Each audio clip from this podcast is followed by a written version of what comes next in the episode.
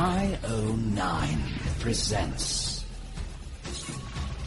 The Geek's Guide to the Galaxy. And here are your hosts, John Joseph Adams and David Barr Kirtley. Hello, and welcome to episode 39 of Geek's Guide to the Galaxy. Hi, this is John Joseph Adams. I'm the editor of several anthologies, such as The Improbable Adventures of Sherlock Holmes and The Living Dead. I'm also the editor of Lightspeed Magazine and Fantasy Magazine. The entire first year of Lightspeed Magazine will be available in an anthology, which comes out in November, called Lightspeed Year One. And I'm David Barr Kirtley. I'm the author of many short stories, including The Skull-Faced City, about an intelligent zombie who organizes hordes of mindless zombies into an unstoppable army the story appeared in John's anthology The Living Dead 2, which Simon Pegg calls a must for any self respecting zombie completist. And speaking of Simon Pegg, he's our guest today. He co wrote and starred in the movies Shaun of the Dead, Hot Fuzz, and Paul, and has also appeared in Star Trek 2009 and Mission Impossible 3. And he just released his first book, a memoir called Nerd Do Well, which focuses on the childhood passions that made him into the nerd celebrity he is today. All right, well, let's get to our interview. All right, so we're here with Simon Pegg. Uh, welcome to the show.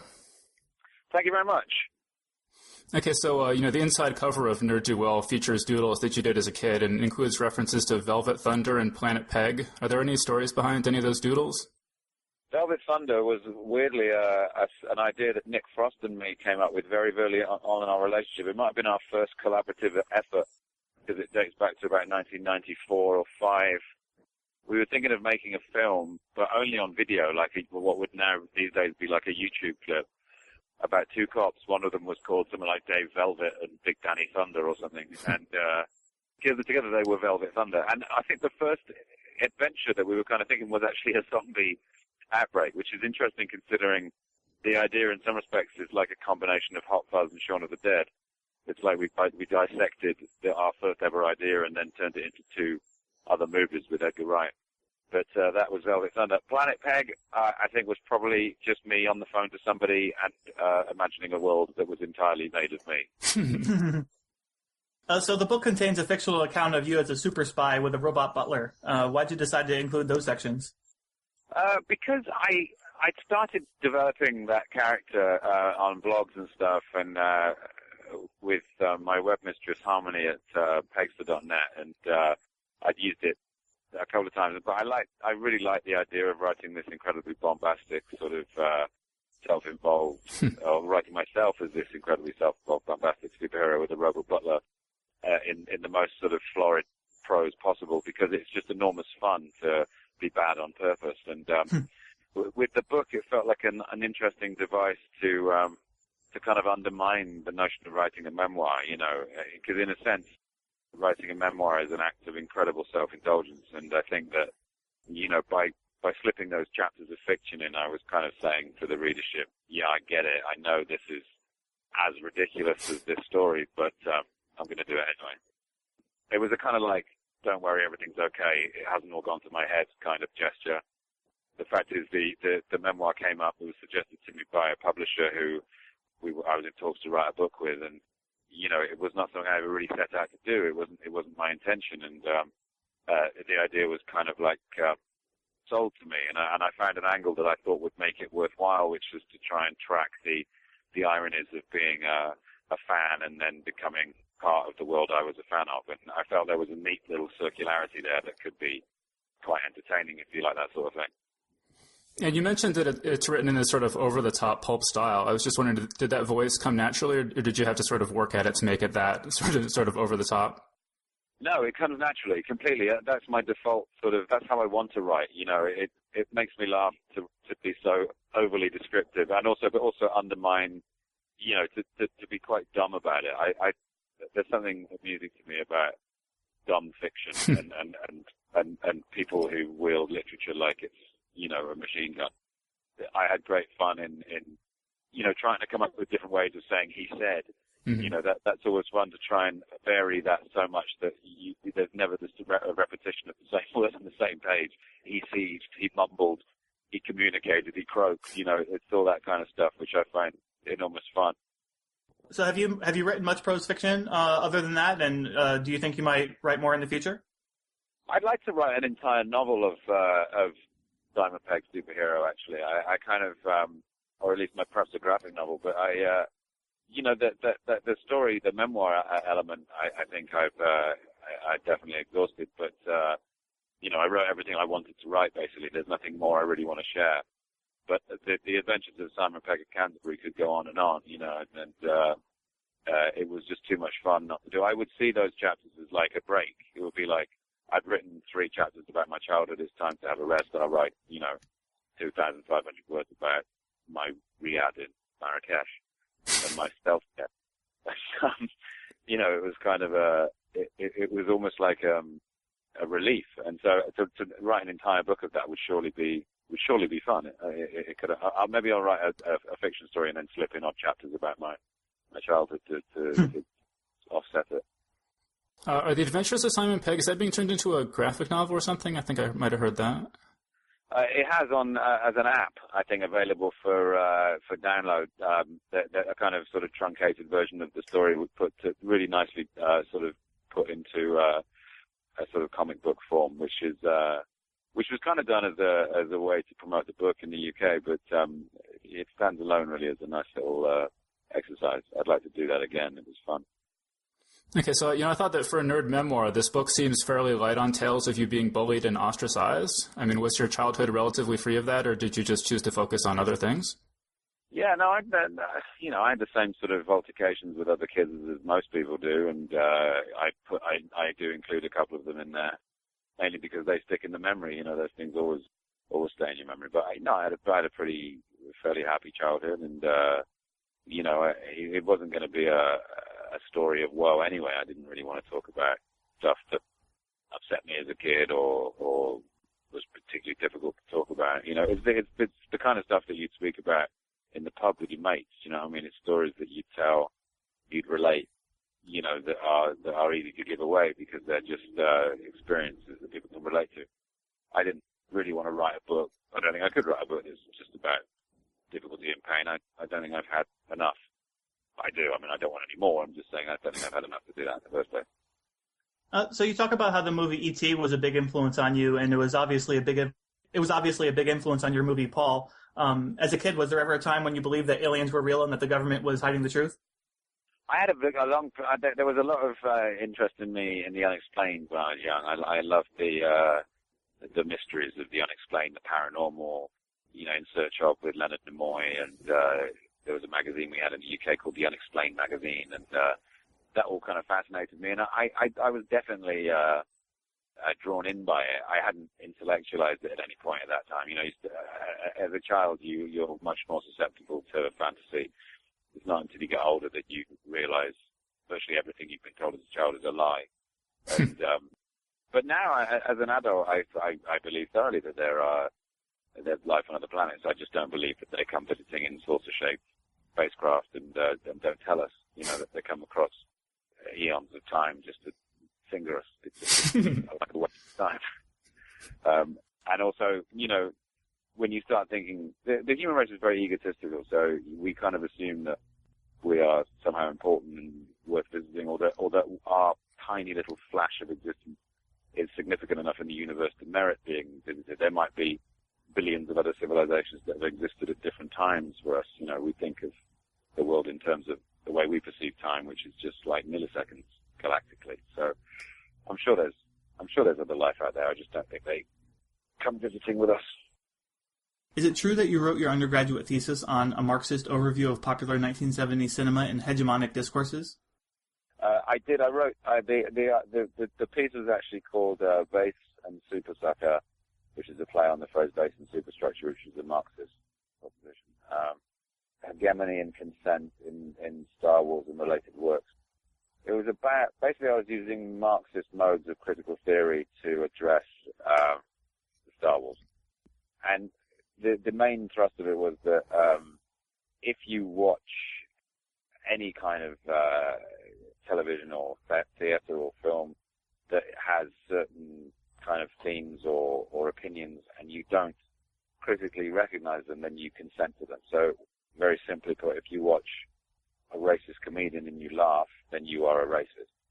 And uh, there are various sort of like uh, preoccupations and concerns that flow through uh, popular cinema that reflect things that are going on in society, certain ideas and certain fears, and um, the thesis suggested that by uh, watching films like Star Wars, you are participating in those fears or preoccupations.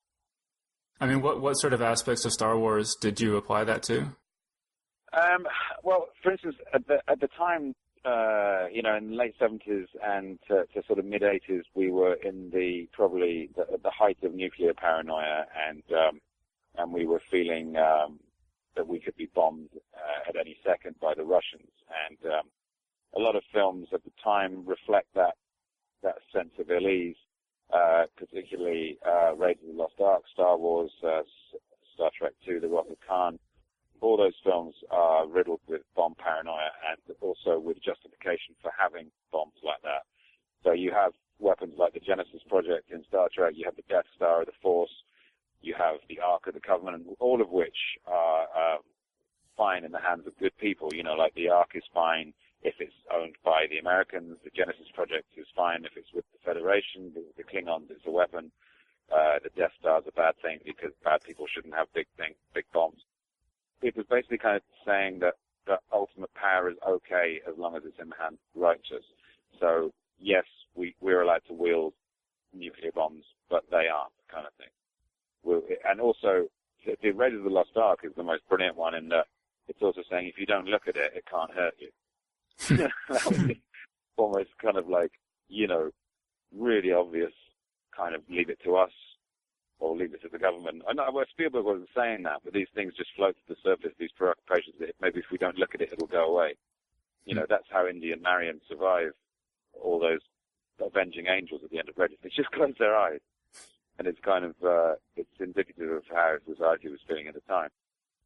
Uh, I mean, one thing that struck me reading the book is it seems like from the earliest years you were just sort of driven to perform, uh, whereas your friend Nick Frost, it seems like really had to be prodded into performing. Could you just talk about the differences in your personalities and sort of what effect that has on the way that the two of you work together? I think Nick was just he just was less bothered. You know, he kind of uh, he he didn't have any ambitions in that direction. I did. I was very ambitious. I decided what I do for a career when I was 15 and it was something I was already very interested in and have been doing since I was three. And uh, you know, um, when I entered into the adult world from university, I was that was what I was going to do. Nick didn't. Nick grew up in Essex and uh, you know did donuts in car parks and uh, went to a kibbutz for two years and came back and worked in a restaurant and doesn't, wasn't really didn't really have any designs about his future. And uh, hooked up with me because he thought, oh, that sounds like fun. And I don't think he ever ever thought for a second that it, it would, uh, you know, um, develop into a career. I, all I did was kind of, I'm not saying I'm responsible for his career at all. I, I, I helped him initially in his sort of first foray into stand-up, which he, he didn't really enjoy because I, you know, he was thrown at the deep end of the London comedy circuit, which for a novice is a hard place to cut your teeth. You know, it's a lot of rejection. Um, but he still remained the funniest person I'd ever met, and I all my friends were comedians. So I gently nudged him towards perhaps being in Spaced.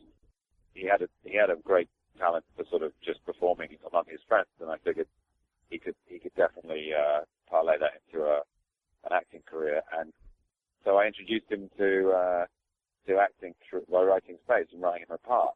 And after that, it was all him because if he'd been bad at it, he would have disappeared straight away. But um, he didn't. And uh, as a result, you know, that's now it's now Nick's life and career. But I think it was more of an accidental happening upon it for him than it was for me. I was more proactive. He was more like whatever. In Shaun of the Dead, uh, Shaun's initially unperturbed about the prospect of killing his zombie stepdad. Uh, did you ever worry about how your actual stepdad would react to that? Uh, no, not at all. I, I, I think he probably would have uh, known that I don't want to kill him. uh, but that was, uh, you know, it was, it's a fiction, so, um, it wasn't me sort of saying anything to him. Uh, it was just an interesting thing. I, I, I played at that, the, the, the, the politics of a step relationship and, uh, it was a fairly kind of fruitful thing to draw from as a writer, you know, because there are certain dynamics in a step relationship which are dramatically interesting. You know, you've got a, a sudden vying for a mother's attention, and you have the strangeness of, of having a new father, and you know, there are things, there there are faults and weaknesses on both sides, and you know, in in the film, Shaun is very sort of uh, he doesn't like his stepdad at all, and they don't get on. But in in the final moments when his stepdad is going to die, they re- they reconcile, and their true feelings sort of like come out. And I thought that was really interesting in, in terms of the the sort of stags element of two guys sort of facing off. That they they they would behave like that towards each other, even though deep down they actually had respect and love for each other, and that kind of that wasn't really my relationship with my stepdad, but but I, I could see how that would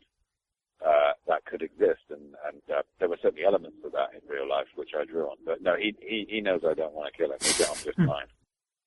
Uh, you know, when I watched Shaun of the Dead, I, I, really thought that the movie had a completely happy ending. Um, but when I read your book, it makes you make it sound as if you see the ending in kind of a more sinister way. Could you could you talk about that issue of whether or not the movie has a happy ending?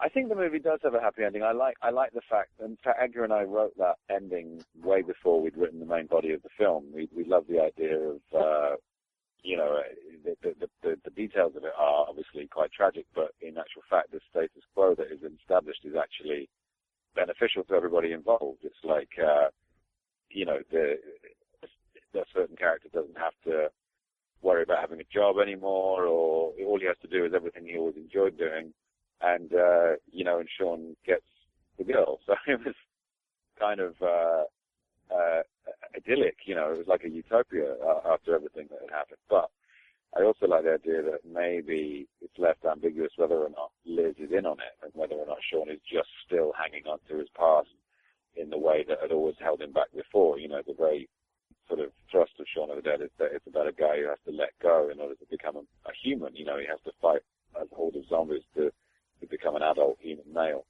And, uh, and there is a, there is a slight indication at the end that maybe he's still clinging to the past. But that's just because that's more interesting than a completely just happy ending. It's a, like Hot Fuzz. There, there's, there's a seemingly, you know, the ending is quite idyllic. It's Danny and Angel, and they're, you know, they're they're partners and friends. And, but there, there's just a very faint fascist overtone to the whole thing, whereby you might just think, well, it's just one regime has replaced another regime. It's, you know, yes, the NWA have been thwarted, but at the same time, what's replaced it? You know, it's two guys that will go and beat up two some hippies. Um, so since Shaun of the Dead came out, there's been an absolute uh, avalanche of zombie stories. Uh, what do you make of this phenomenon, and what do you, what is what have been some of your favorite recent examples of zombie books and movies? Well, it's interesting. I think we, we kind of uh, were part of a movement that occurred in the uh, you know the the early part of this decade, in in that uh, Danny Boyle's um, uh, 28 Days Later came out, which wasn't a zombie film, and, and, and nor has Danny ever claimed it was, but it certainly drew on certain themes from zombie films. You know, it was it was uh, it owed a debt to Romero and but also John Wyndham, and uh, and then the the, the the the Dawn remake sort of came out around about the same time, and when we found out that was happening, because as far as we knew, when we went into production with Shaun the Dead, we were the only zombie film out there. We thought, wow, this is like we're so ahead of the curve here. This is we're literally resurrecting a dead genre and we're going to be the only ones. And then suddenly we weren't. And, uh, but we were quite pleased because Dawn of the Dead opted to sort of like soup it all up a little bit. And it's a great script and, uh, um, I really like James Gunn. Uh, the opening 15 minutes particularly is, is excellent, but I think, I think it really deserved to have its own identity. I, I think it was a shame that it was called Dawn of the Dead, not least because it could have stood on its own as, as a new film. It, it, it, didn't have to be related to Romero's Dawn of the Dead. It, it was a shame that George has never been given the recognition he deserves for those films, even though he's very lauded among our circles. You know, he's never really made that much money from those films when he's actually, you know, actually created an entire subgenre by himself. We were very, very, uh, slavishly sort of respectful to his vision of the time. In fact, we took his whole mythology that he invented, the sort of cannibalistic, you know, zombie that, that doesn't just eat brains, it eats the whole body and, and you know, all, all his rules we adopted and, and transplanted to North London and our sort of hapless hero. Uh, the subsequent iterations of the story of you know, they've been related to like video games. The the fast zombie has kind of seemed to come to the fore, which for me is uh, isn't as interesting or as uh, or as effective. So I, I'm a bit of a traditionalist when it comes to uh, to my zombies, but um, I really enjoyed. Having said that, I really enjoyed Isaac Marion's book uh, uh, Warm Bodies, which is a kind of a a sort of romance really with a zombie, but it but but and has wrongly been called this a sort of Twilight with zombies, which it so is not. But it's a very it's a very interesting evolution of the uh, of the zombie myth, which kind of moves Romero's vision forward in a way that I thought I might not like, but I actually did. There's been some great zombie fiction. The two uh, the two Living Dead books, very very good. um, um, I like the games have been good. I've enjoyed uh, Left 4 Dead is great, and those zombies run. I like the way that you kind of have your cake and eat it in that game, in that if they don't see you, they're just sort of stumbling around, puking up, and leaning against walls, which I kind of like. Uh, but then they all start screaming and running. I think my problem with that is simply that without the motivation, without without any kind of, you know, when they're just like stripped of will, they're very interesting because they're they're they're quite tragic. But when they start running, they've got like they're in a bad mood, and suddenly there's like motivations projected onto them, and they just they just come across as less interesting. Okay, uh, so uh, one of our listeners, uh, Samuel Montgomery Blinn, uh, he's like our biggest fan, but uh, he he wanted to know if any of your Scotty quips from Star Trek were ad libbed. Um, I couldn't possibly say because there was a writer's strike on at the time. um, no, I yeah, a couple. Just I, I there were a few t- tiny Scotticisms that uh, I brought in there because I, I have a Scottish family, so uh, there were a, a couple of things that um, in in the script were. At one point, he called somebody boyo, which is actually a Welsh uh, thing, mm. so I changed that because that would be more like Welsh, he would say from Futurama. I think the, the phrase "my head's buzzing" was I think that was mine. Uh, okay, so you, you, know, you know, you and Nick Frost will be appearing as the Thompson twins in the upcoming Tintin movie. Uh, are you a fan of the yeah. Tin, Are you a fan of the Tintin comics? And if so, what are your what are some of your favorite moments from the books?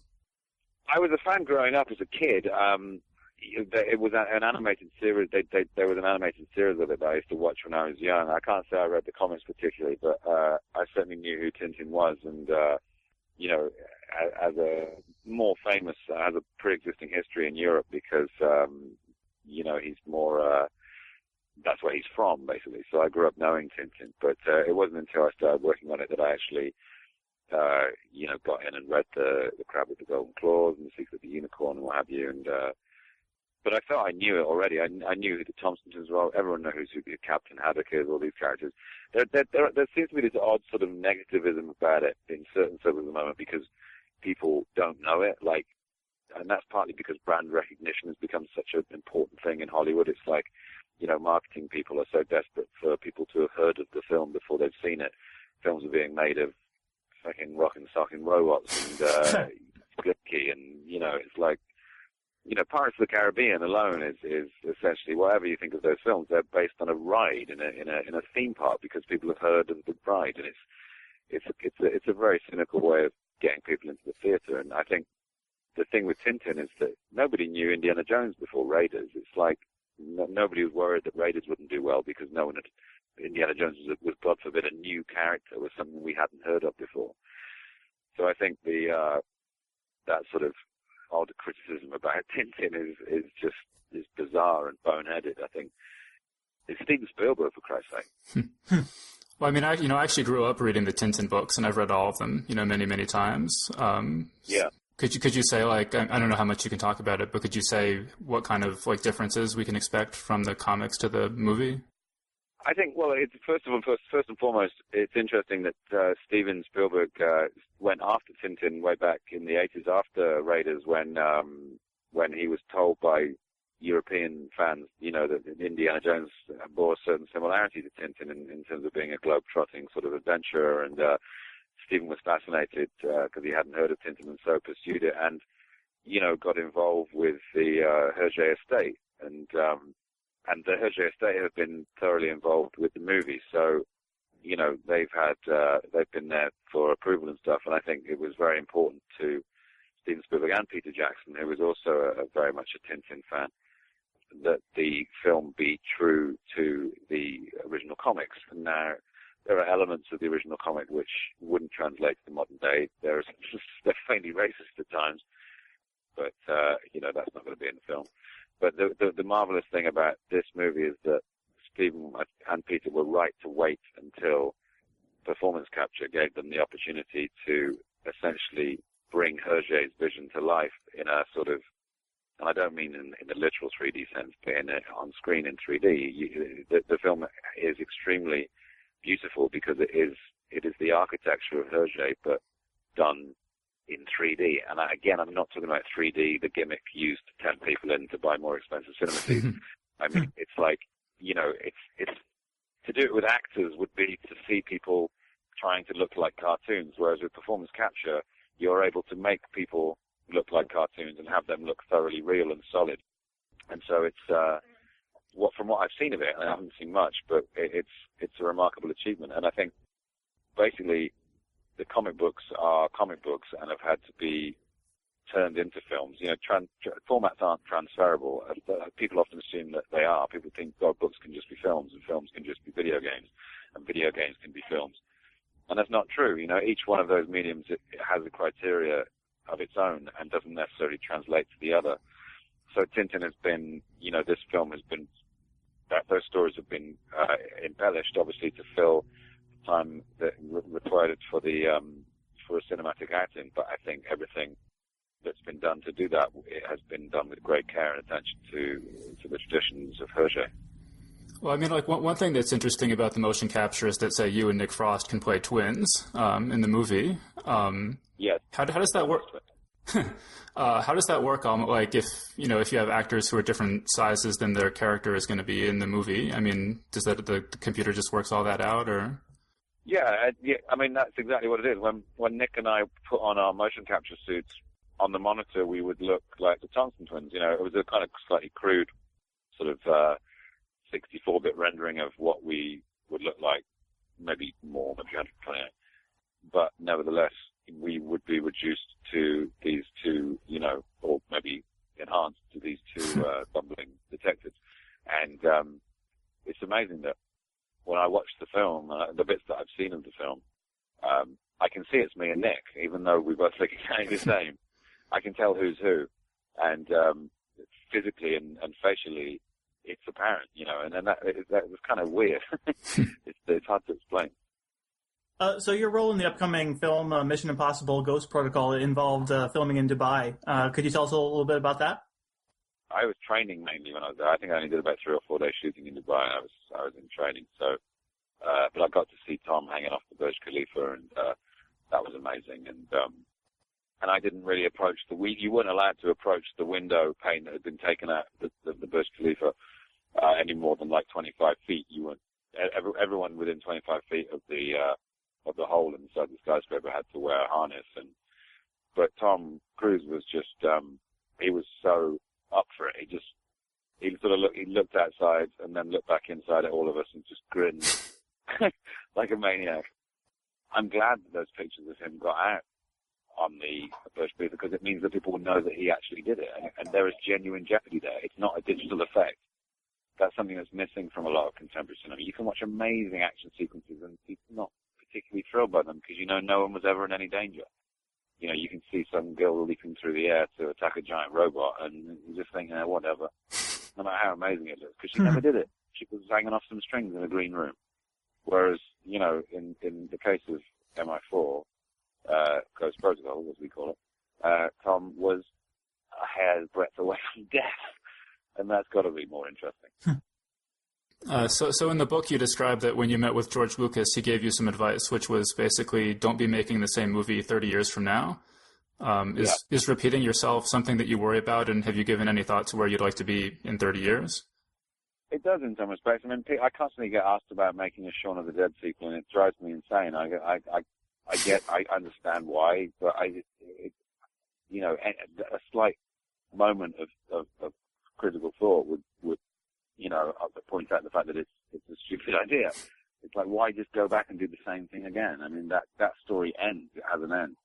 And I, I think to kind of, um, to go back to it would possibly retroactively hurt the original thing. I, I don't, see any point in making a sequel for the sake of it. I mean, I'd love to make another Paul, if only to recreate the experience of making the first one, but I wouldn't do that without an amazing story. I think I think if a, if story deserves to be elongated, fine, but I'm not really interested in doing the same thing over and over again. That's why I got out of television.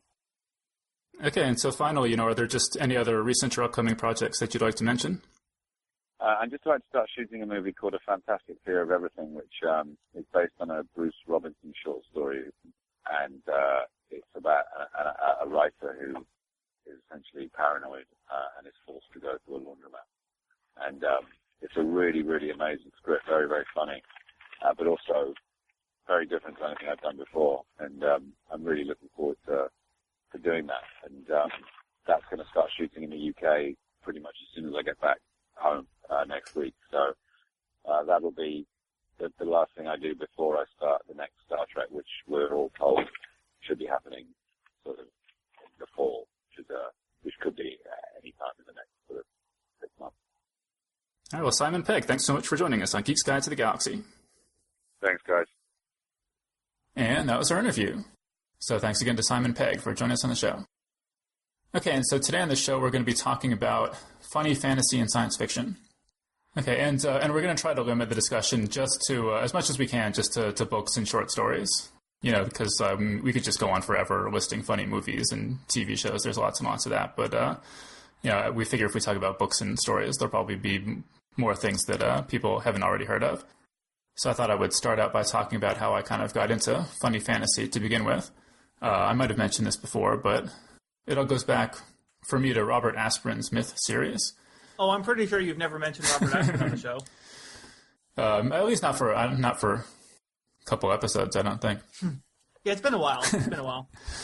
um, but this was, I think, I was in second grade, and my best friend brought a book into school, and uh, you know that he that he said that I should read, and it was Myth Conceptions, which was the second book in the Myth series by Robert Asprin, and um, so this is just the school was starting, and so I, uh, you know, I just sort of opened the book and looked at the at the first uh, paragraph, and here I'll I'll read you what it says. So the book starts. Of all the various unpleasant ways to be aroused from a sound sleep, one of the worst is the noise of a dragon and a unicorn playing tag. And so I just read that and I was like, holy shit, this book is going to be awesome. Uh, and so I was trying to read it, and the teacher, you know, wanted me to pay attention to the lesson, and she kept telling me to put the book away and pay attention.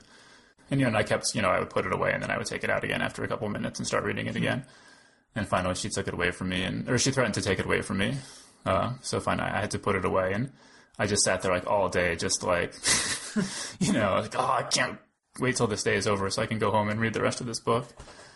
And uh, you know, it just became you know one of my favorite series. Uh, the books are just just hilarious. Uh, the premise is that there's a, an apprentice wizard, and uh, you know the the wizard that he's apprenticed to is trying to impress him by summoning a demon.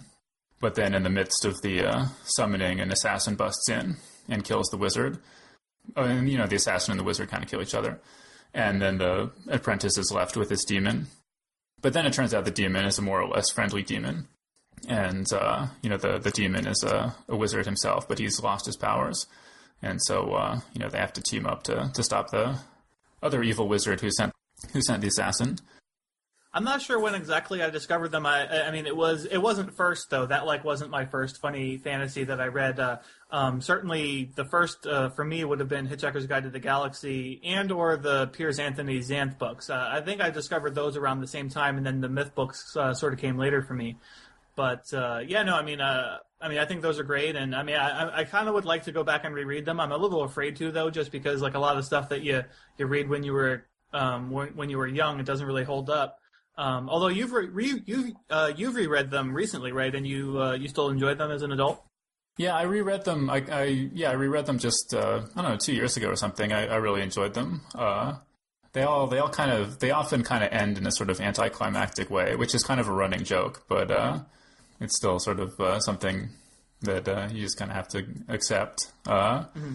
And you know, a lot of there's a lot of pun, sort of pun based humor in them And when I first started reading reading them, you know, I didn't get any of those because I just didn't. I wasn't familiar with the you know jokes that the things that they that they were were referencing. And so as an adult, you go back and read them, and, and you get some of the puns, and you're just like, oh god, that's so horrible. Uh, Yeah, I mean, I think that's probably the same thing with the Xanth books, uh Uh-huh. um, because those are full of puns as well. Um, although with the with the myth books, I mean, like every every title actually uh, has some sort of pun in it. I mean, um, you know, like myth conceptions. It's like you know, you know, in, in case you can't tell the way we're saying it just on on the air here, it's like you know, it's the word myth, um, as in mythos. Um, and conceptions, and so like you know, if you say it together fast, it's like misconceptions, you know. Um, but uh, yeah, I mean, I can't say. Uh, I mean, it looks like it came out in 1980. I, I don't know when I actually found it, but it, I mean, it was it was after I had already uh, discovered uh, Xanth and uh, Hitchhiker's Guide to the Galaxy, and, and it was because I discovered those that I ended up finding the myth books because I was looking for other things that were like that, you know, sort of. Do you remember how you discovered Xanth or uh, Hitchhiker's Guide? Certainly, uh, my sister would have given me one or both. Um, I, I know she gave me the Xanth books because I know she read those, and I remember seeing like Castle Roogna, um, which is like one of the books in the series, like uh, in her room at some point, and and and I must have showed some interest in it because she eventually, um, you know, gave me some of the books. Um, I think the first one I read though was Vale, Vale of the Vole, um, which is one of the later books in the series, and, and you know, there's a ton of them before that, but um, you know, I think that was the first one I read, and I went back and read a bunch of the others. Um, I remember quite vividly, uh, like I, you know, as as a you know probably 13 or 14 year old kid, uh, um, reading those. Um, but yeah, reading reading the Xanth books when I was like you know 13 or 14, um, you know, there there's all this stuff in there about. Uh, like breasts and whatnot, which uh, seems sort of widely inappropriate for, for stuff that's read by by teenagers or, or younger kids. But um, I mean, to be fair, the books are published as adult fantasy. It's just that kids are who who usually reads them. But like I remember in the book, there's the character who's like uh, she's a centaur, but she's also a pegasus. So she's a she's a so she, she you know so she has the body of a centaur, but she also has wings. And so, but the wings are on the back of her human torso, and but she walks around naked because she's a centaur. Um, and so, but she thinks that her breasts are, are her like are like giant pectoral muscles, and so she, she's she's always like fanning her wings back and forth, you know, to like exercise her pectoral muscles, and and so like people sort of goggle at her as as she's doing this because you know she's a naked, big-breasted woman, sort of jostling her breasts around as she does this, and um, there's recurrent stuff like that throughout all the Xanth books, but I mean that you know there's there's a lot of stuff that goes on. I mean the idea of the of the Xanth milieu is uh, uh, basically everybody has some sort of magical ability, like and they just but there's just one. Like everybody in the world has this one magical ability, and then so that's and, and then the plots all revolve around those things. And um, like I know one. Um, one of them, I think it's the Source of Magic, which I think is the second book, um, is about a guy who has no magical ability, or he seems to. Um, and so it's about him sort of figuring out what his actual ability is, even though it initially seems like he doesn't have one. Um, and, and so there's some clever stuff with uh, fantasy world building like that. Um, and, uh, and and and the and the things are like I said, they're full of puns, and there's a lot of uh, other humor in there. But I mean, they're they're uh, they're good fun. But I think like, or they were at least when I was a teenager. I think if I went back and read them now, they'd probably be pretty hard going and I expect there would be a lot of groaning over puns, to be sure. Because you know, like like you were saying, I mean, when I was reading them, I, I I'm sure there was tons of stuff that I that I just glossed over because I didn't get it what, what what they were talking about. But um, did you read those as well, or Well, it's funny you mentioned Vale of the Vole. I'm pretty sure that's the only Xanth book I ever actually read. Um, Uh-huh. But like like like you said, the the, the sort of Pegasus uh, centaur character, you know, sticks in my mind. Uh, uh, it's it's funny actually, you know, because a lot of my friends read a lot more of the Xanth books than I did. Um, but around that time, uh, one of our assignments in school is we were supposed to write a letter to an author mm. and ask one question. And I remember, and I remember one of my, one of my friends wrote a letter to Piers Anthony, and his his question was, "Why are you so horny?" Um, uh, because I mean, it, it seems like a lot of humor, humorous fantasy is sort of like like the mixed, the whole sort of mixed up fairy tale, sort of twisted fairy tale thing. The the sec, the sort of second fantasy series I got into, uh, there was a lot of that in it. That was the the Craig Shaw Gardner um, series. It actually begins with a book called The Malady of Magics. And if, you know, strangely enough, it has almost an identical premise to uh, another fine myth, uh, the first myth book. But in that one, there's a, a wizard's apprentice, and his master, you know, the wizard he's apprenticed to, summons a demon, and uh, something goes wrong, and the wizard ends up allergic to magic, so he can't do magic anymore. So he and the uh, apprentice have to voyage to uh, to find a cure for the you know try to try to cure the wizard's uh, new magic uh, allergy. And actually, it was funny, you know, I uh, uh, Craig Shaw Gardner was one of the instructors when I was at the Odyssey writing workshop, and he was the first author I'd ever met who you know who's who, who had grown up reading his books, yeah, you know, and I read them as as a little kid and stuff. And so when I, I was like so excited when I met him, I like like I swear I, am I'm not I'm not exaggerating. Like when he came in, I could almost see like like divine light shining down on him from above. But yeah, so I don't know. I asked him, you know, was you know, were you influenced at all by Robert Asprin? And he said he had actually never read Robert Asprin. That uh, you know, that I guess he was saying like the two of them had were both kind of riffing off of earlier stuff. Uh, yeah, actually, you know, I haven't I haven't read Craig Shaw Gardner, but um, their their con Readercon um, every year they have this uh, recurring panel where it's called the Kirk uh, Kirk Poland Memorial uh, competition or something like that. Um, and Kirk Poland is a fictional writer um, that uh, appeared in stories by Barry Malzberg, um, and I guess he was like a sort of a very terrible hack writer or something like that. But anyway, so in this competition, they have like a panel of four or five uh, participants, and Craig Shaw Gardner is one of them, which is why I mention it now. But um, or at least he he has been for several years, and he was frequently the champion of the competition. Uh, but anyway, the the whole point of the competition is that they would find um, really terrible examples of published prose. Um, and they would uh, the sort of the, the the moderator would read like this section, this excerpt of the terrible prose, um, and then he would sort of stop in the middle of a scene and then um, all of the participants had previously, uh, before the competition, they had all written uh, they had written uh, stories, or they had sort of continued writing the story as if uh, that excerpt was all that existed. So, like, there's a real one, uh, there's a real way it continues, but then the participants all actually wrote uh, continuations of the scene as well. Uh, they, they they shuffle the things around so that every so that the audience doesn't know who wrote which one and um, so they read all the things, and it, and it's usually funny because it's like you know they, they sort of exaggerate to uh, to the nth degree based on the ridiculousness that, that the original prose started, and um, and then the audience is supposed to vote to see which one they thought was the real one, and so like you know it's the job of the participants to sort of try to fool you into you know it's like you know you're supposed to write something that's ridiculous so that it'll be funny, but also uh, that it's uh, sort of seems authentic enough that it might be the real one. And of course, that kind of makes me think of the Eye of Argon.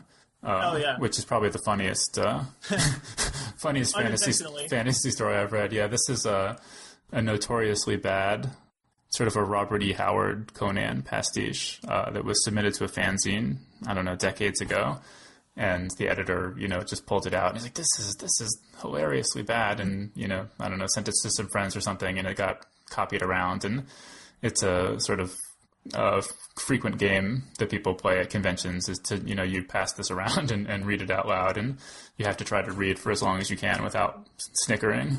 And if, you know, when, once you laugh, you have to pass it on to the next person.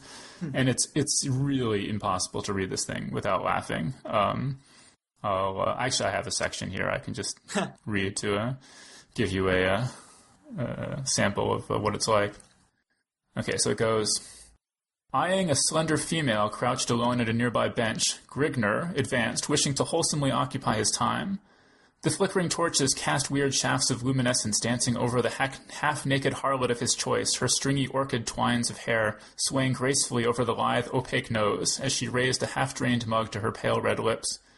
Glancing upward, the alluring complexion noted the stalwart giant as he, appro- as he rapidly approached. A faint glimmer sparked from the pair of deep blue ovals of the amorous female as she motioned toward Grignr, enticing him to join her. The barbarian seated himself upon a stool at the wench's side, exposing his body naked, save for a loincloth brandishing a long steel broadsword, an iron spiraled battle helmet, and a thick leather sandals to her unobstructed view. Thou hast need to occupy your time, barbarian, questioned the female. Only if something worth offering is within my reach, stated Grignr, as his hands crept to embrace the tempting female, who welcomed them with open willingness. From where do you come, barbarian, and by what are you called? gasped, gasped the complying wench as Grignr smothered her lips with the blazing touch of his flaming mouth. So that kind of gives you an idea of what of what that's like. And you can, you know, you can look that up online and uh, you know read the whole whole seven and a half chapters uh, or whatever uh, of what exists. Eye of Argon sort of transitions uh, us nicely to talk about uh, Discworld a bit because uh, you know Discworld by Terry Pratchett is um, basically parodying um, your you know the traditional epic fantasy uh, milieu Um, you know, it sort of set, takes place in a sort of pseudo medieval type of setting. I think the first one I actually read was called Monstrous Regiment, and it's uh, it's like about this sort of hodgepodge regiment of of monsters, basically. I mean, like everybody was some sort of monster, so there was like sort of a Frankenstein type and uh, and, and and all these other sort of monster types uh, in the group. Like there was like a vampire type and all, all that kind of thing. So, I mean, have uh, have you read any of the Discworld books?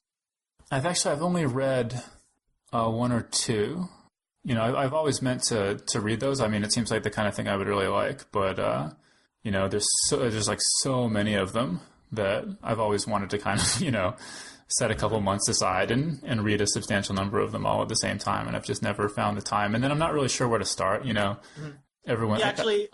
It, sorry. Uh, actually, if you go to Wikipedia, there, there's like there's some advice on, on the reading order for Discworld, and and actually Monstrous Regiment, the one that I started with uh, by accident, actually is a really good one to start with because it, it sort of it basically stands alone but uh, but it but it does sort of really immerse you into the world, and you can go back and read any of the other ones, and and you know like you know not having read any of the other ones doesn't matter for that one. So because you know anytime I ask someone where where should I start, they're always like, oh, you can read any of them in order in any order, it doesn't matter, and I'm kind of like that doesn't help me, you know. Yeah, yeah. I need someone to tell I, me read this one. Yeah. Right. You know, I would actually I would really suggest uh, starting with Monstrous Regiment. I mean, because I think it's a really good one and actually, it's really really worth pointing out um, if you like listening to audiobooks, which maybe you can use. Uh, maybe you can sign up for a free trial at Audible.com, our sponsor, and you can get one of these Discworld audiobooks because the audiobooks are amazing. Um, like all the all the more recent ones are read by Stephen Briggs, who actually has like uh, collaborated with Terry Pratchett to to do like some books about the world of Discworld and whatnot. But I mean, uh, he's an amazing narrator. I mean, he just really uh, gets all of the comic timing just right. Um, and Actually, now that I think of it, I'm not sure I've ever actually read a Discworld book. I may have actually listened to every one of them that I've listened that I've read. But anyway, I mean, um, I, I, think it's hard to go wrong with uh, Discworld on audio, and I think that's generally true of most um, humorous works. Uh, like you know, uh, because there's so much that can be left to the interpretation on how to deliver a line.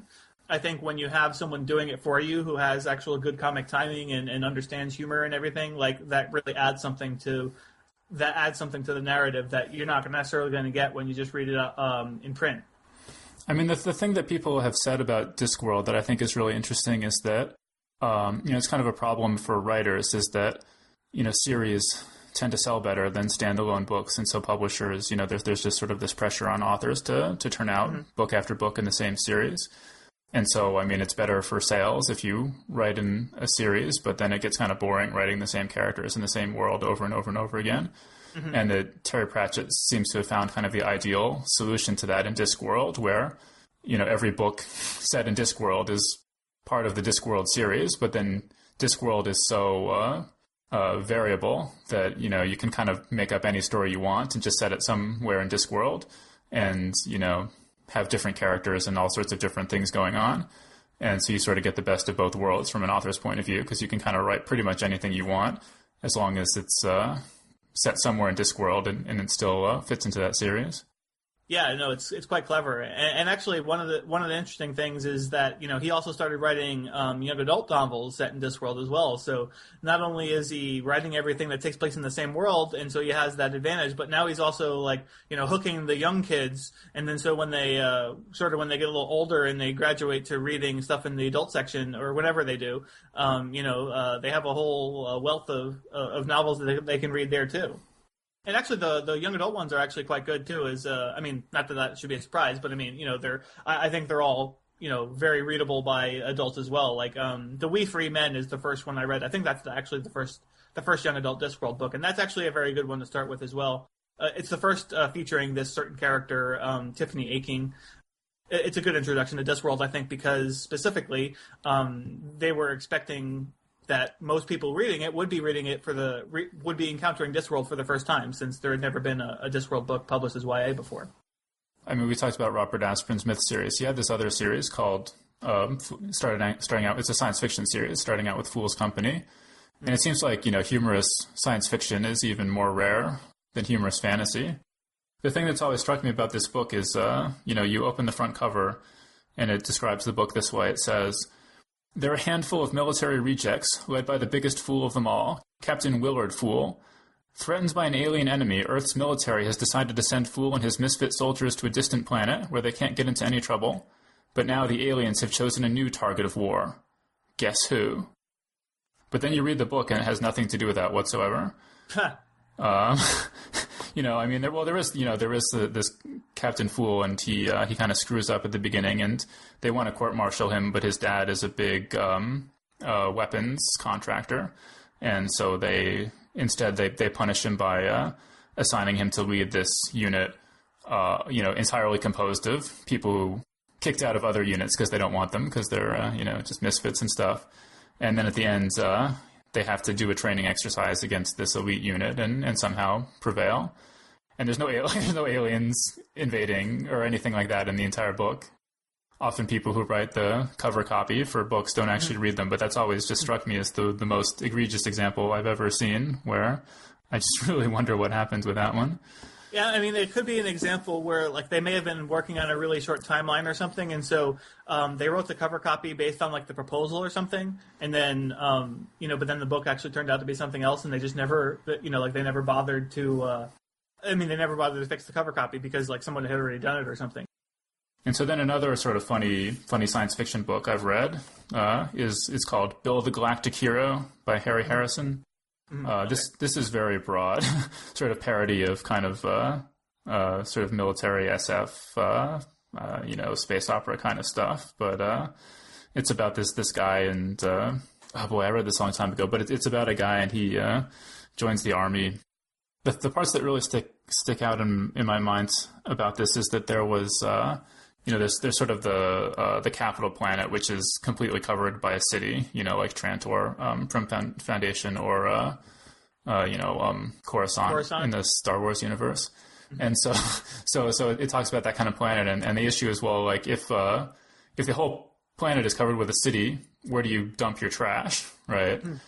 And so in so there, so in this book that that the planet has that problem, and so the solution they found is to just uh, take all the trash to the to the nearest post office and just you know send it out to any address you know they can think of, and so they're just using the post office to mail all their trash off to other planets. And uh, I always thought that was pretty funny, and it, just, it does kind of make you wonder, like, yeah, about some of the logistics of a you know a city that covers the whole planet. Um, Well, in, in Star Wars, apparently they put all their trash onto the Death Star, you know, and they they throw people in the pit with it, and they you know put monsters in there. Hmm, yeah, I guess that's another that's another solution. And then also uh, I, another thing that's funny about this book is you know I, I just kind of glanced at the cover, you know when I got it, and I'm like, oh, this looks interesting, and then I started reading the book, and at one point uh, the hero, you know, I mean it's it's it's you know the their their unit gets sent into some you know impossible situation, and most of them get wiped out. And the the main character wakes up and finds that uh, one of his arms has been blown off, and they've uh, surgically attached one of his teammates' arms to his body, except it's uh, they they put the wrong arm on, so he now has two right hand. You know, he has like two right arms. Uh, and so then I went back and looked at the cover, and I'm like, oh yeah, he does have two right arms on the cover, uh, and also like the skin tone doesn't match, you know, and it's it's just really, it was just really weird where you know you just look at the just glance at the cover and you know not notice that the guy has somebody else's arm stuck onto him, and then you read the book and go back and look at it, and you're like, oh wow, I can't believe I didn't notice that. Yeah, you know, other than uh, other than Hitchhiker's Guide, I can't actually really think of other um, humorous SF that I've actually read. I mean, I, I've certainly read some in short fiction, um, although even then, I, I think uh, it, it does tend writers do tend to focus to do humorous stuff much more in fantasy than in science fiction. You know, like I mean, because I used to work at the magazine in fantasy and science fiction, and um, the guidelines always said that you know we never get enough humor. And so, you know, uh, that was something that uh, the editor was always looking for, and uh, you know, something that F&SF published a fair amount of. But yeah, I mean, uh, most of what I can think of has been um, was uh, was fantasy rather than uh, science fiction. How like what percentage would you say of you know of, of the manuscripts that come in are even attempting to be sort of laugh out loud funny? I mean, is it like there are a lot of them and they're just not that funny, or like not that many people are even trying?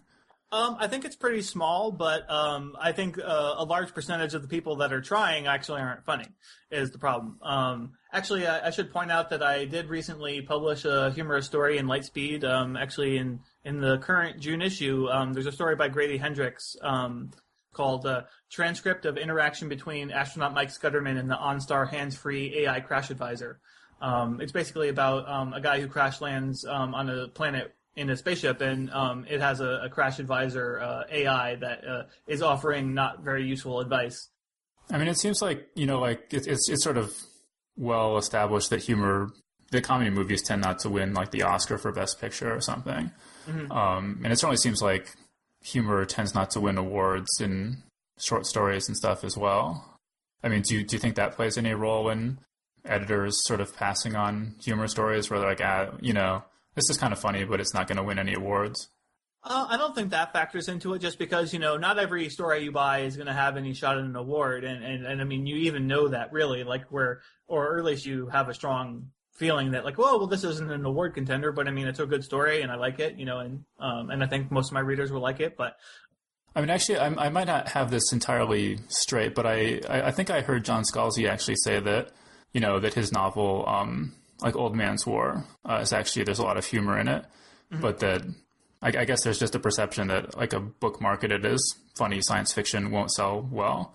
And so even a book that has a lot of humor in it, they'll just sort of market it with a sort of serious looking cover and a, you know, sort of make it look like military science fiction and, and stuff. Yeah, I don't know. I mean, it's a it's an interesting question. I mean, certainly the Hitchhiker's Guide uh, was a huge bestseller and, and didn't have that problem, but um, I don't know that there's any other books um, you know that duplicated that success. Although But I for mean- John Scalzi, I mean, it's an interesting case. I mean, because his uh, one of his other novels, um, not in the Old Man's War universe, uh, uh, The Android's Dream. Um, I mean, that one sort of has a, a. It doesn't have an explicitly humorous looking cover, but I mean, at least it's a sort of a light-hearted looking cover. Um, and that and that novel, I mean, which is not, which again is not entirely humorous, but I mean, it's definitely a lot of humor in the book. Um, I mean, it begins with like basically a chapter-long fart joke. Yeah, but that's interesting though. I mean, because like you know, certainly humorous fantasy doesn't have that problem. I mean, like you know, there's Christopher Moore. Um, have you ever read him? Uh, yeah, yeah.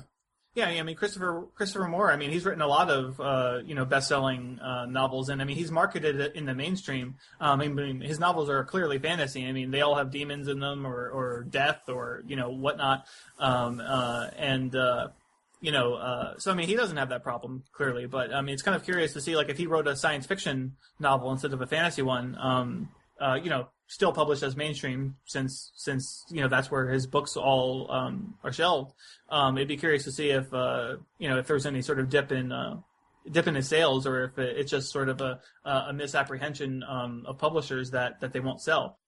I actually, you know, I, I listened to an interview with Christopher Moore one time, and he said something that really struck me. But he said that his publisher, you know, felt like his sales would be would be better if he had a book coming out regularly every six months, and uh, that he he wrote this book called Lamb, which is uh, it's sort of like a a, a humorous take on uh, the Gospels, and uh, he felt like you know he had to do like more research and put more thought into that one. And so he actually sort of worked it out where he would write one book in three months and then have nine months to do that one you know, and still keep up the sort of two a year schedule. But uh, they actually they published that book in kind of uh, like a leather binding and you know sort of uh, gold leaf type uh, print and stuff. So it kind of looks like a Bible. Uh, and I guess that's a pretty it's done really well. It's a really popular sort of gift that people will get each you know give give it at Christmas or something. I don't know. Um, I mean, there's another book I wanted to mention, uh, which is really funny. It's not a, it's not fiction, uh, but this is uh, it's by Diana Wynne Jones, and it's called The Tough Guide to Fantasyland. This is a book that uh, you know all fantasy writers are pretty much required to read. It's it's sort of uh, it's it's written as if it's a guidebook, but it's sort of like it's like a guidebook to a cliche fantasy world. The idea the idea is that a lot of fantasy is so predictable that you you know you already know what to expect going into it, and you can sort of write a guidebook of you know exactly what's going to happen and uh, it's, it's it's actually really painful. It's a really painful experience. It's sort of funny and painful for a fantasy writer to read this book because there's so many things where you're like, oh, I've done that, or you know, I could see myself doing that. And let me see if I can find uh, an example. I seem to remember the bandits thing was pretty good. Uh, where's that? Uh, so it says. Uh, Bandits roam the hillier parts of the country in large gangs that seem fairly well organized. They are easily able to plant a spy, which is also an entry, or a false guard in any caravan, see also caravan guard, to lead it into a prepared ambush. Expect to be attacked by bandits early in the tour. They will leave you for dead, possibly taking one of your companions prisoner before they do. So it's just, you know, it's like a whole book of stuff like that where, you know, Uh, yeah, that kind of reminds me uh, of. Uh, it kind of reminds me of this series of novels by Jasper Fforde, uh, start, starting with the Eyre Affair. There's a there's a character named Thursday Next, and she's sort of like a literary detective. Um, in, in the world in the world of the novel, like basically you can enter into a book and like uh, by entering the book, you can like interact with the characters in the book and whatnot. And so there's like certain books that are like the um, um, like, like like sort of the main copy of the book. And so somebody somebody is like sort of going in there and like editing or changing the actual real copy of the book. So that's changing it for everyone. Um, and so uh, it's it's Thursday next job uh, to figure out like who's doing that and put a stop to it. And so anyway, um, in one of the later books, it's called The Well of Lost Plots, and uh, so The Well of Lost Plots is actually like a, uh, it's basically like uh, the slush pile come to life. Uh, and the slush pile, for people who don't know, is it's like all the unsolicited manuscripts that you know get submitted to editors. And so basically, uh, there, there's like a world, there's like a fantasy world where like the like the sort of the most generic fantasy world, which is what reminded me of it um, from the from the Diana Wynne Jones book but it's like you know it has all the typical things in there and and uh, there's like a you know sort of Conan the Barbarian type of character wandering around and, and all these sort of fantasy creatures and whatnot um, and you know there's and there's a different part of the Well of Lost plots where uh, where Thursday next sort of wanders into this bar that's sort of like the Mos Eisley Cantina, where you know there's like it's like this wretched hive of scum, scum and villainy, and and like you know uh, she runs into Gully Foyle from the Stars My Destination in there, just sort of hanging around, and, and and there's all kind of cool stuff like that.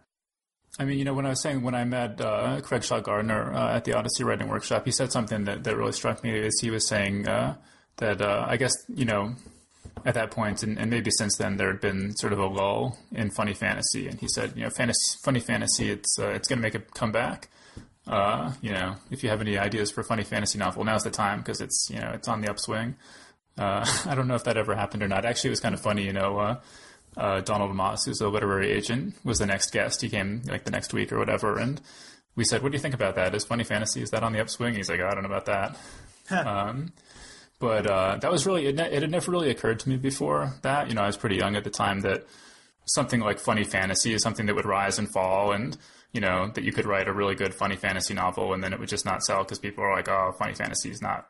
You know, that's not hot right now or whatever you know, because because I just grown up with funny fantasy. I just you know it had always been around as far as I was concerned. It would always be around. And mm-hmm. uh, but I read actually that sort of what created that whole you know created the fertile ground for that whole thing was that you know the Lord of the Rings had been really popular, and then National Lampoon wrote this book called Bored of the Rings, which was you know sort of a parody of Lord of the Rings, and that that did really became like a best selling book. And so then people were like, "Oh, we need more stuff like Bored of the Rings," and, and so there was, you know, mm you know, there was sort of a whole sort of a whole gold rush kind of thing for you know stuff that would make fun of sort of sword and sorcery epic fantasy conventions. And and so I was sort of thinking about that, and it just sort of occurred to me that that one of the reasons you might not see a lot of humor uh, in short fiction is because like the a lot of the, the, the, the, sort of subject matter. I mean, it, it, seems like, you know, like to a lot of humor is sort of like parodying, is sort of parodying familiar conventions and that almost all humor I can think of, like in fantasy and science fiction, is a parody of either like, you know, Lord of the Rings style epic fantasy sword and sorcery or fairy tales or um, so the sort of golden age consensus future of jetpacks and flying cars and, you know, hyperspace ships jumping around the galaxy and, you know, aliens that speak English and live alongside the humans and stuff like that.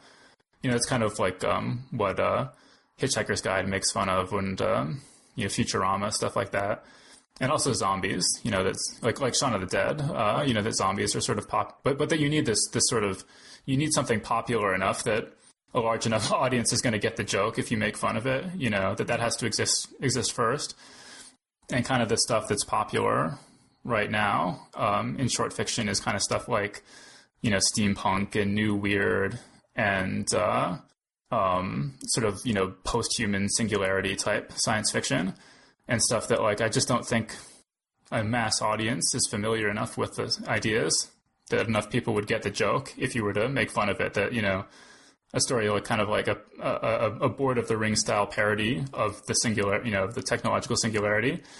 You know that's a pretty narrow uh, audience that you're aiming that at. You know. Yeah, no, that's a fair point. I mean, um, I, I would have a really hard time even coming up with something that that was anything like for science fiction, for instance, like that that was anything beyond like sort of a typical alien um, abduction type of uh, scenario or or like you know sort of a Star Wars type of scenario. It's like there's very little that's out there that it really is going to be sort of ingrained in the public consciousness that you can just sort of make fun of um, and assume that everyone will know what you're talking about. And like even like even like stuff that's coming out right now is is making fun of the science fiction future from 50 years ago. You know, it's not Yeah. making fun of the science fiction future that we project from right now. Right, right, yeah, good point. Um, I wanted to mention, you know, Mike Resnick writes a lot of sort of funny short stories and, and novels, um, and uh, Esther Friesner. Uh, I read one of hers called uh, Split Heirs that was pretty funny. She also edits a series of uh, anthologies, uh, starting with Chicks in Chainmail, Chicks in Chainmail, which kind of you know makes fun of uh, the uh, tendency of heroines in epic fantasy to be underdressed uh, and wear sort of chainmail bikinis and stuff like that.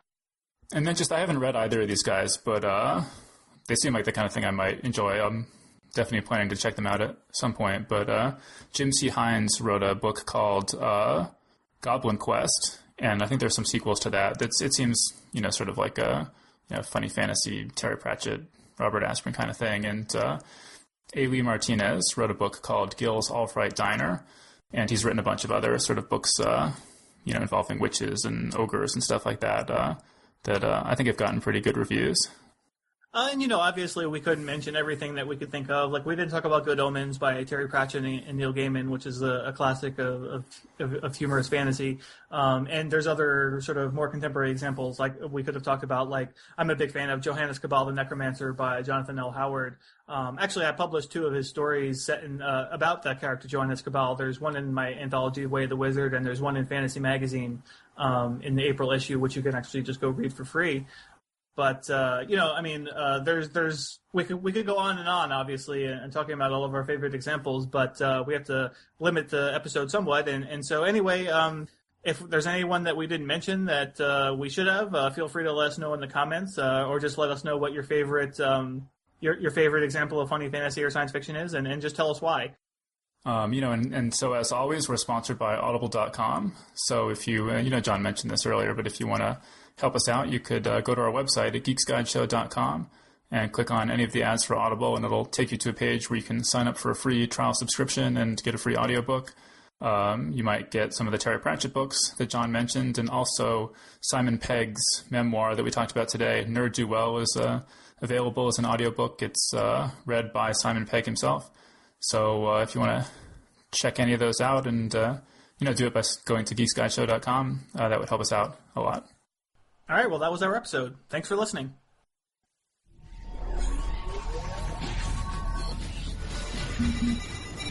The Geek's Guide to the Galaxy is a production of IO9. For this episode's show notes, to subscribe to this podcast, or for more information about the show, visit geeksguideshow.com. To learn more about your hosts, visit johnjosephadams.com or davidbarkirtley.com. Music and voiceover produced by Slipgate 9 Entertainment. If you enjoyed this program, tell your friends. If you didn't enjoy it, tell no one. Thank you for listening.